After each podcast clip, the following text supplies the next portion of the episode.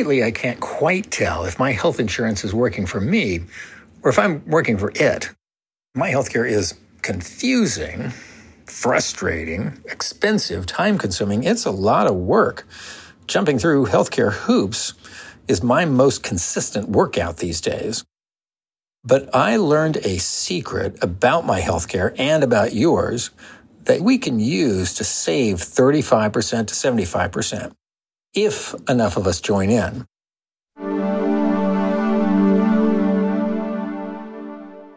I'm Bill Shireman, disrupting the dividers.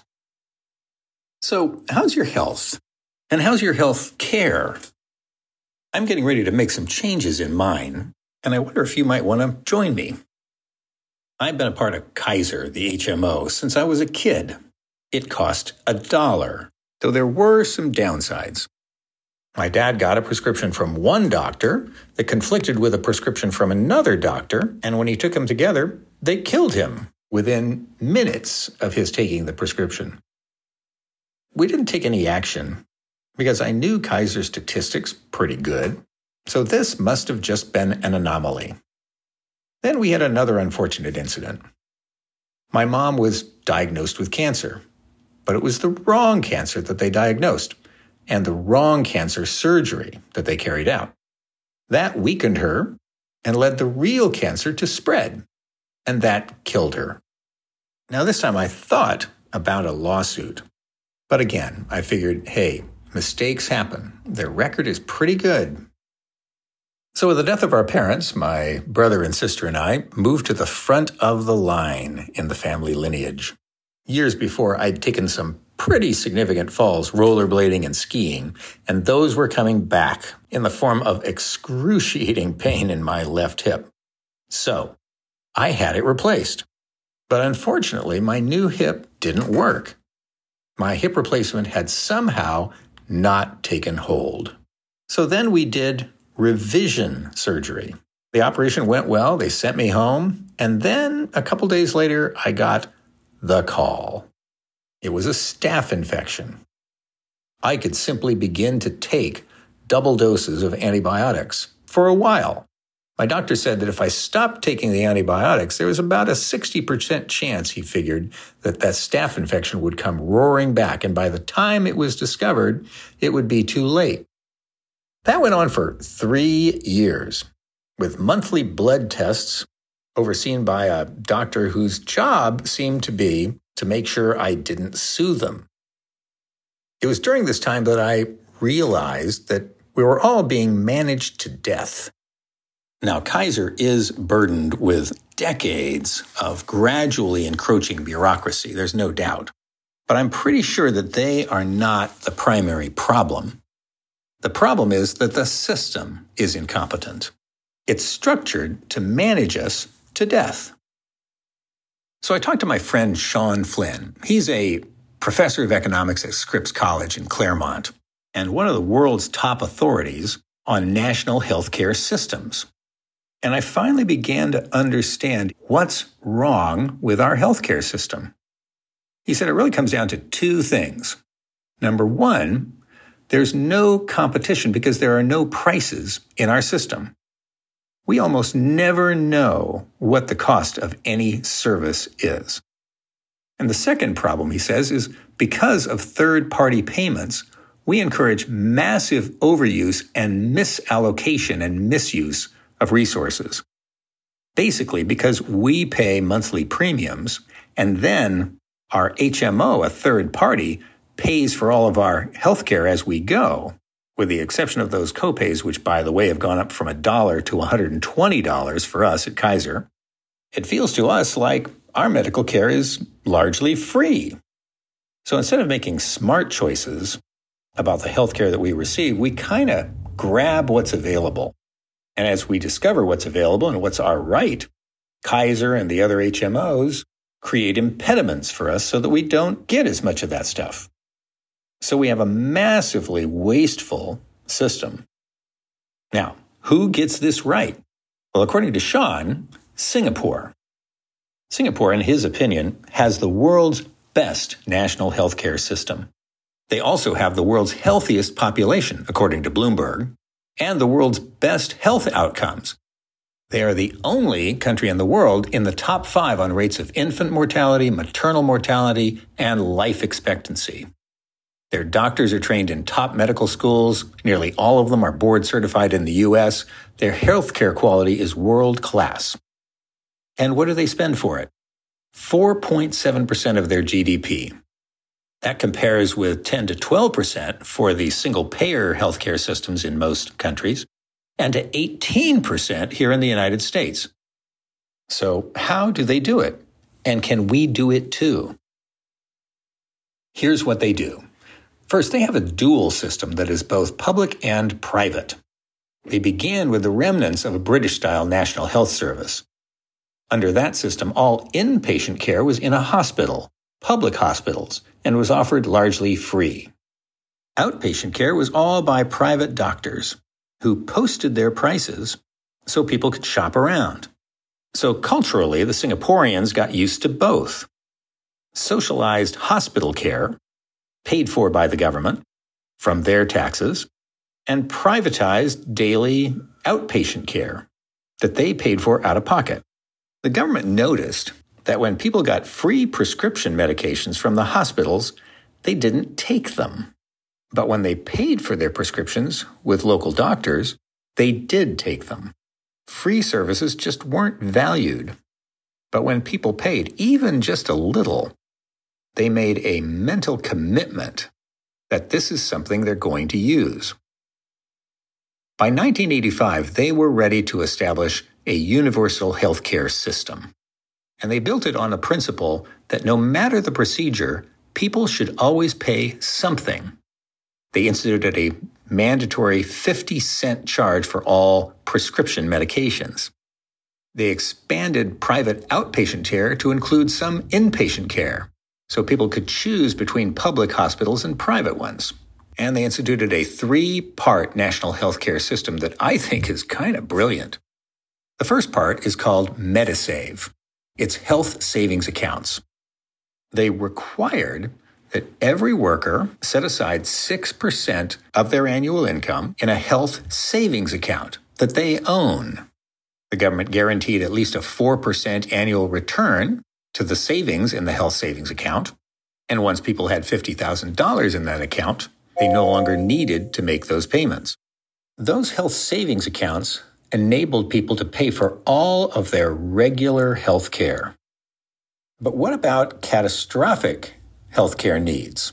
When something comes along that can wipe that $50,000 out in a snap. For that, they established the second part of their system, MediShield. This is their catastrophic healthcare system. The family premium for MediShield is $2,000 a year, which people pay for individually out of their health savings account. That system, $2,000 a year premiums, was enough to provide the funding for almost all the serious medical complications that Singaporeans faced. It worked well except for a few rare cases where, for example, young kids faced rare diseases and families were unable to care for them, and they needed special help that the local clinics and hospitals couldn't provide. For that, Singapore established the third leg of their system, MediFund. If people run through their health savings accounts and fully tap their MediShield, the government has established a $4 billion trust fund that operates on the interest it earns every year, which is distributed as grants to hospitals who compete with one another to provide those special services that families need in dire health circumstances. Now, it turns out that only about 0.6% of the country's healthcare costs are in this category. But the result of adding this element is that even these rare and often experimental medical procedures are covered under the Singapore plan. Now, so much money has accumulated in Medisave accounts held by people that they could run the entire healthcare system in Singapore for four years just on what's already been saved. America's health savings account system could run our system for 13 days. So, how does Singapore keep their costs down?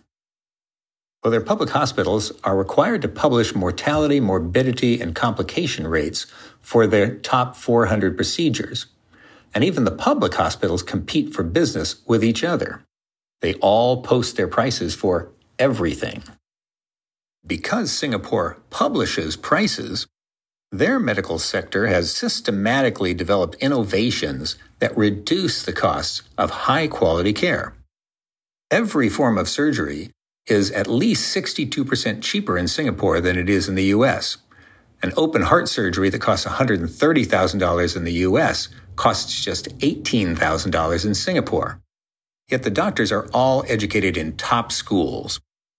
Furthermore, because the doctors and nurses don't have to spend so much time on complex paperwork and bureaucracy and unnecessary referrals and on and on and on, Singaporeans get all the medical services they need using fewer doctors and nurses per capita. So, could we adopt Singapore's system here in the US?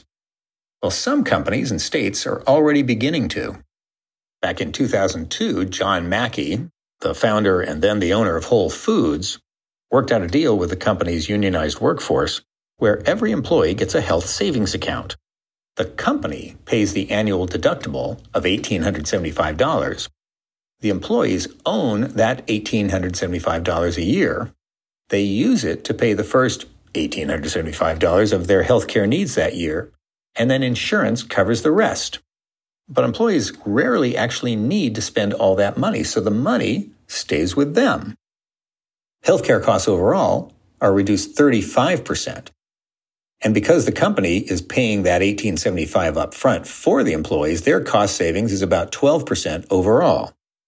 Now, the first critique is well, don't people avoid making necessary medical procedures because they want to save the money? Well, no, that turns out not to be the case. People don't cut out preventative care or necessary procedures. They cut brand name drug purchases, they stop going to the emergency room for non emergency care, and they stop getting expensive procedures they don't need. Now, the state of Indiana has tried something similar. When Mitch Daniels was governor there, they established a system where state employees and Medicaid recipients each get a health savings account. The state pays in the first monies. State employees get $2,850. Medicaid recipients get $1,100. They then pay the first $1,000 or so of medical needs, and the rest goes to insurance. Healthcare spending in those two sectors is dropped 35%. So again, my question is, could we do this federally in the US? Well, we know the two core principles that make the Singapore system work so well for so little. Principle number one is make sure we know the price of each healthcare procedure. And number two, make sure that we, the individuals, keep the savings when we save money on healthcare. Those are the core two principles that we need to follow if we're going to establish universal health care that gives us high quality care at a price we can afford. But it may be that efficiency, the low cost of a high quality healthcare system that is the biggest barrier to its adoption because the one industry that would be hit hardest by real reform is the political industry, the industry of power brokers who work between the insurance companies, the hospitals, the doctors, the nurses unions, the pharmaceutical companies, all the interest groups, and they take a cut from each one of them. Obamacare was a product of that political power brokerage industry. It was designed and managed to generate profits for the existing set of healthcare providers in their existing form. If we want a healthcare system that's among the best in the world, we need to work together. We need to replace the power brokers with the people. How do we do that? Well, here's one idea. Last year, Stanford University and Helena Foundation joined forces to present America in One Room. This was a convening online of 962 representative Americans. They met for 10 hours, exploring and understanding our climate issues. And in the course of those 10 hours, this random representative sample of the nation came forward with solutions that more than 70% of them could agree on across partisan boundaries. We plugged those solutions into MIT's climate data and found that if the nation were actually to adopt what the people together chose, we could keep our temperature gain between one and a half and two degrees Celsius, the level most scientists say we need to meet to avoid the worst consequences of climate change. It turns out that when we talk to each other, Americans are pretty good at solving our own problems. So, I propose we do an America in one room for healthcare, that we gather another thousand randomly selected Americans representing the nation as a whole, and we find the solutions that we think will work based on hearing the facts, talking with each other, and identifying what we agree on. And after that is the fun part. We need a few of us in every congressional district across the country, but particularly in swing primaries and swing general elections, to make it clear to the candidates and lawmakers that we're selecting from that the price of our votes is their support for healthcare solutions that work. That is the Achilles heel of the political power brokerage industry. And once we take that action, we can get our country back, our democracy back, our prosperity back, our healthcare back, our environment back. It doesn't take much, only awareness and the understanding that this will work if we simply do it. And that is not BS. But I am, and I will see you next time.